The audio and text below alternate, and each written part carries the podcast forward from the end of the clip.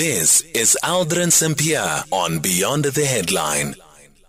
And you can also drop me an X at Aldrin Sampear. So, a new poll by the public policy uh, thinking tank, a Social Research Foundation, has found that the newly formed Umkhonto we party could drastically reduce the ANC's electoral support in KwaZulu Natal in the upcoming national and provincial elections. The survey investigated the popularity of uh, Jacob Zuma in KwaZulu Natal and South Africa. According to the poll, the MK party could pick up 24% of the votes in KwaZulu Natal, while the ANC is projected to garner 25%, the DA 15 percent the IFP 24%, and the EFF 5%.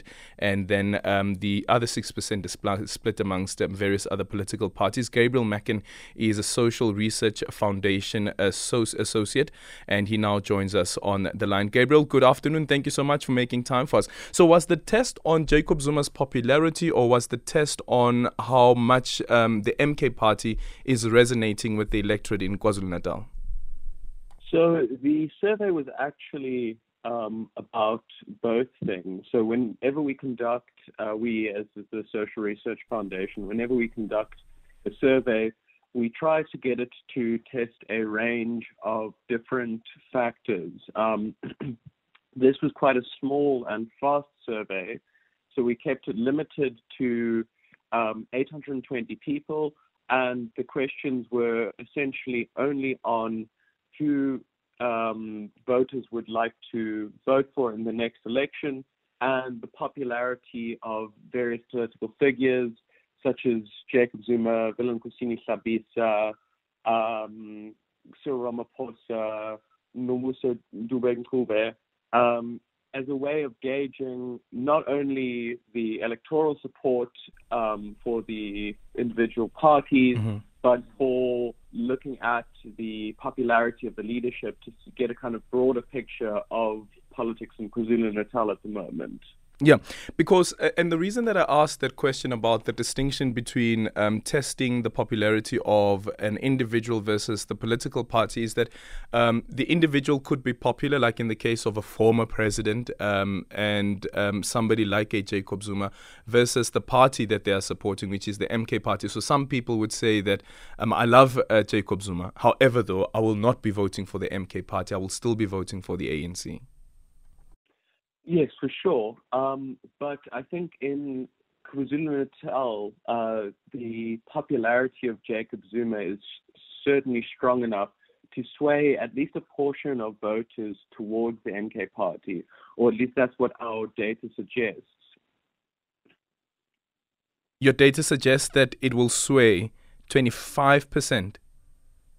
Yeah, so our, our so importantly, uh, on this survey, there's a margin of error of 5%, yeah. which means that it can the, the numbers themselves could be 5% higher or 5% lower. But on the provincial ballot, um, 24% of the respondents that uh, participated in the survey said that they would support uh, the MK party in the next election, mm-hmm. and 25% said they would support the ANC, 15% the DA, 24% the IFP, as you as you have said. Yeah. Uh, and so I think what this what this shows, and we can get in maybe to questions about Jacob Zuma and why he might pull voters better than someone like yep. Maimane, who's popular but not necessarily a draw card for voters, is because his message resonates in his home province of KwaZulu Natal, bringing people to the MK party. Yeah. And then when it comes to um, the respondents, 820 people that have been interviewed, from which areas are these people and how were the interviews conducted? So the interviews are always conducted telephonically. We try to get it to um, match as best we can uh, the geographic and demographic sample of whatever we're doing. So in the case of KwaZulu Natal, um, we had we make sure that in terms of age, uh, it matches the age range of South Africa. Um, it, we have a the normal the split uh, between rural and urban voters the same as it's split in KwaZulu Natal. We have them split on home language, um, and so we do we have a number of different demographic factors that we um, look into to ensure that the sample that we have um, is as close to representative as possible. But then you get that 5% margin of error from the fact that no sample of any group can be can match the group perfectly. And so we think that there's 5% on either side that kind of doesn't match with the uh, with KwaZulu-Natal. And is, is is that deliberate with that particular margin of error? Because five percent is really a huge margin, uh, considering that with the other polls you look at about one percent to around two percent. Yeah, it, so it's a it's a pretty big margin of error from the kind of most recent round of polling. One can think of um, the Change Starts Now poll, which was over 9,000 voters with less than 1% margin of error.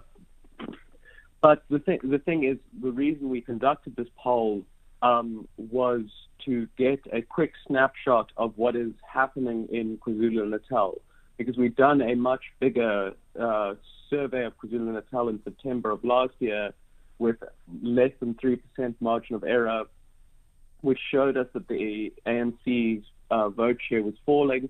But at that point, they were polling at 24%. percent mm hmm We then just wanted to as quickly as possible, understand did the, how much of an impact has the MK party had, and clearly there is, it has had quite a significant impact. Now, I don't, I wouldn't say that you can use this poll to gauge the exact impact.